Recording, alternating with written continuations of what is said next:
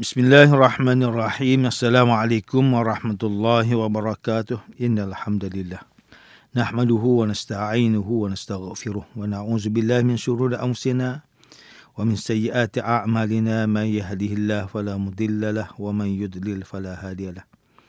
Asyhadu an la ilaha illallah wahdahu la syarika lahu wa asyhadu anna Muhammadan 'abduhu wa rasuluh. Allahumma salli wa sallim ala sayyidina Muhammad وعلى آله وأصحابه والتابعين ومن تبعهم بإحسان إلى يوم الدين. أعوذ بالله من الشيطان الرجيم. يا أيها الذين آمنوا اتقوا الله حق تقاته ولا تموتن إلا وأنتم مسلمون. أما بعد. Yang berusaha Tuan Haji Ahmad Nazri Muhammad Yusof selaku penerbit rancangan tafsir Al-Quran dan seterusnya sidang pendengar yang dirahmati Allah Subhanahu wa taala. Alhamdulillah malah sama-sama kita rafakkan kesyukuran kita kepada Allah Subhanahu Wa Taala. Kita sudah berada di tahun baru 2023. Mudah-mudahan Allah Subhanahu Wa Taala kurniakan kepada kita kesihatan, rezeki dan kefahaman taufik dan hidayahnya di dalam kita memahami Al-Quranul Karim dan kita diberikan azam dan cita-cita untuk kita menjadi sebaik-baik manusia iaitu mereka yang mempelajari dan mengajar Al-Quran. Tuan-tuan dan puan-puan, para pendengar yang dimuliakan bersama saya Profesor Dr. Muhammad Najib bin Abdul Qadir, Pusat Kajian Al-Quran dan As-Sunnah Fakulti Pengajian Islam Universiti Kebangsaan Malaysia. Pada hari ini kita akan menyambung kembali rancangan tafsir Al-Quran bagi siri ke-36.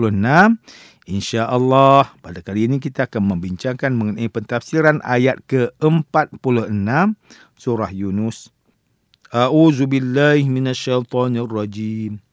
Bismillahirrahmanirrahim. وإما نرينك بعض الذي نعدهم أو نتوفينك فإلينا مرجعهم فإلينا مرجعهم ثم الله شهيد على ما يفعلون Dan jika kami perlihatkan kepadamu, wahai Muhammad, akan sebahagian dari balasan azab yang kami janjikan kepada mereka atau jika kami wafatkan engkau sebelum itu maka kepada kamilah tempat kembali mereka kemudian Allah yang memberi keterangan mengenai apa yang mereka lakukan. Sidang pendengar yang dirahmati Allah Profesor Dr Muhammad Quraisy Shihab melalui kitabnya Tafsir Al-Misbah mentafsirkan bahawa ayat ke-46 surah Yunus ini menjelaskan tentang akan datangnya balasan Allah Subhanahu taala kepada kaum musyrikin. Tetapi balasan itu boleh jadi segera dengan melihat kepada betapa besarnya kederhakaan mereka dan boleh juga ditangguhkan kerana Nabi Muhammad sallallahu alaihi wasallam yang sangat kasih kepada umatnya ayat ini tidak menegaskan adakah mereka akan diseksa di dunia atau di akhirat kelak kerana ia bertujuan menggabungkan antara ancaman dan harapan kerana boleh jadi ada di antara mereka yang sedar. Kalaupun bukan kerana harapan, maka mereka sedar dan berubah kerana rasa takut. Balasan dunia yang diberikan ancaman di sini memang pada akhirnya terjadi juga. Dan balasan itu seperti di dalam ayat ini dengan lafaz sebahagian dari yang dijanjikan Allah. Antara balasan yang diterima adalah kemarau yang berpanjangan selama tujuh tahun serta kekalahan yang teruk serta terbunuhnya tokoh-tokoh kaum musyrikin dalam perang Badar. Profesor Dr. Muhammad Quraisy Shihab turut menghuraikan kalimah summa dalam ayat ke-46 surah Yunus yang bermaksud kemudian pada penutup ayat ini. Ia bukan membawa maksud terjadinya sesuatu setelah sesuatu yang lain. Kerana jika dimaksudkan demikian maka ayat ini akan seolah menyatakan bahawa kesaksian Allah SWT terjadi setelah jatuhnya seksaan dunia dan mereka kembali kepada Allah SWT. Tetapi hal ini mustahil bagi Allah yang maha mengetahui segala sesuatu sebelum, semasa dan selepas terjadinya semua peristiwa. Oleh itu kata summa ini membawa makna peringkat yang lebih tinggi daripada yang sebelumnya. Iaitulah seksaan akhirat lebih tinggi dan pedih dibandingkan dengan seksaan dunia.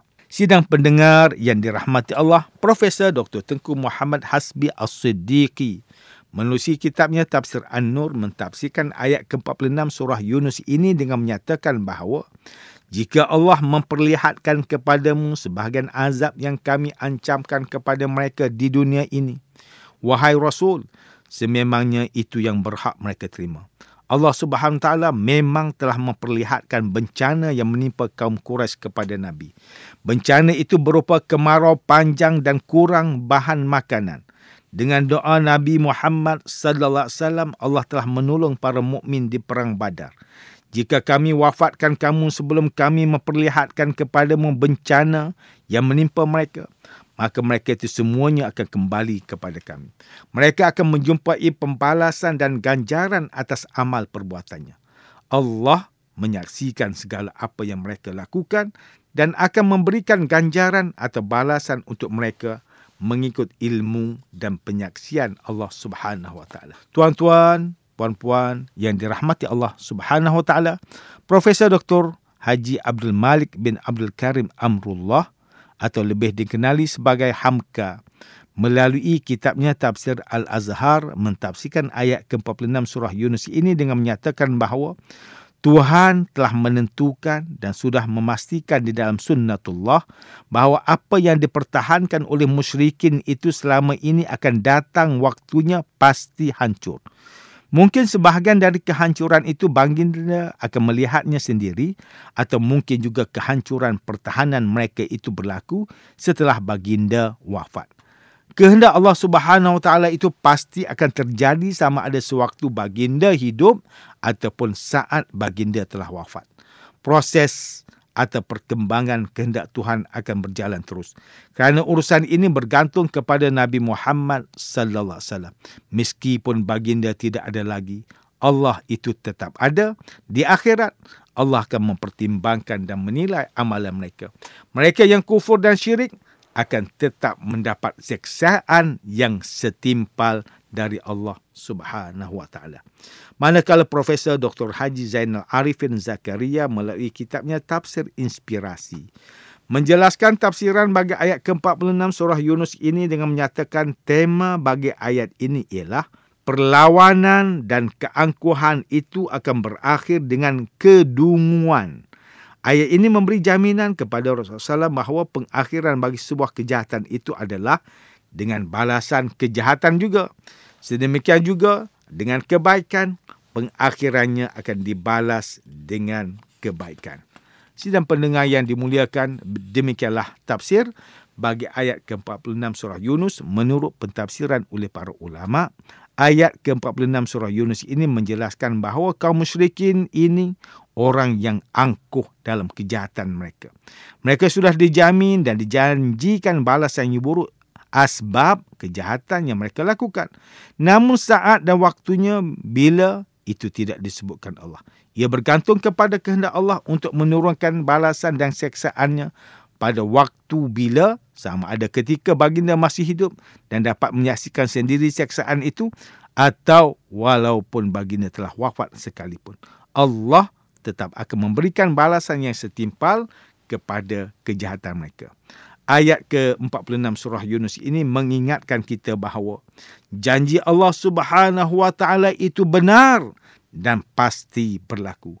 Setiap kebaikan akan dibalas dengan ganjaran kebaikan dan setiap kejahatan akan dibalas dengan seksaannya. Melihat kepada situasi masyarakat kini yang semakin lalai dengan janji Allah Subhanahu wa taala sangat merisaukan. Masyarakat semakin tidak menghiraukan balasan dosa pahala dengan melakukan kemaksiatan secara terbuka. Kita boleh melihat situasi ini di dalam media sosial kini. Media sosial banyak disajikan dengan hiburan wanita yang menyanyi tanpa menghiraukan aurah suaranya. Tarian-tarian yang menjadi trend dan diikuti pula oleh umat Islam. Alam maya sebagai medan memaki hamun dengan bahasa yang tidak terjaga dan pelbagai lagi keburukan seolah-olah tidak mengindahkan dosa pahala yang dicatat oleh malaikat raqib dan atid.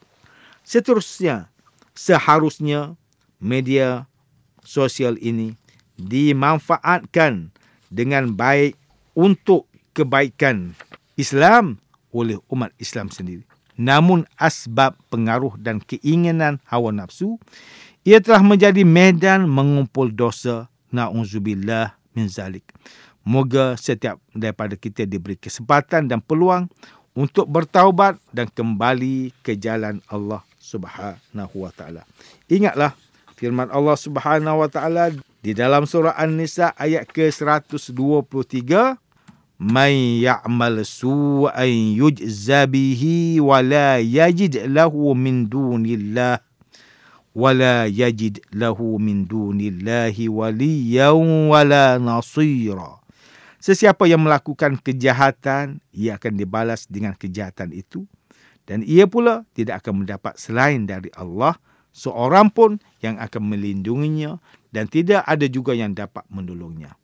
Firman Allah di dalam surah An-Nahl ayat ke-97, Man amila salihan min zakarin aw unsa wa huwa mu'minun falanuhyiyannahu hayatan tayyibah walanajziyannahum ajrahum bi ahsani ma kanu ya'malun.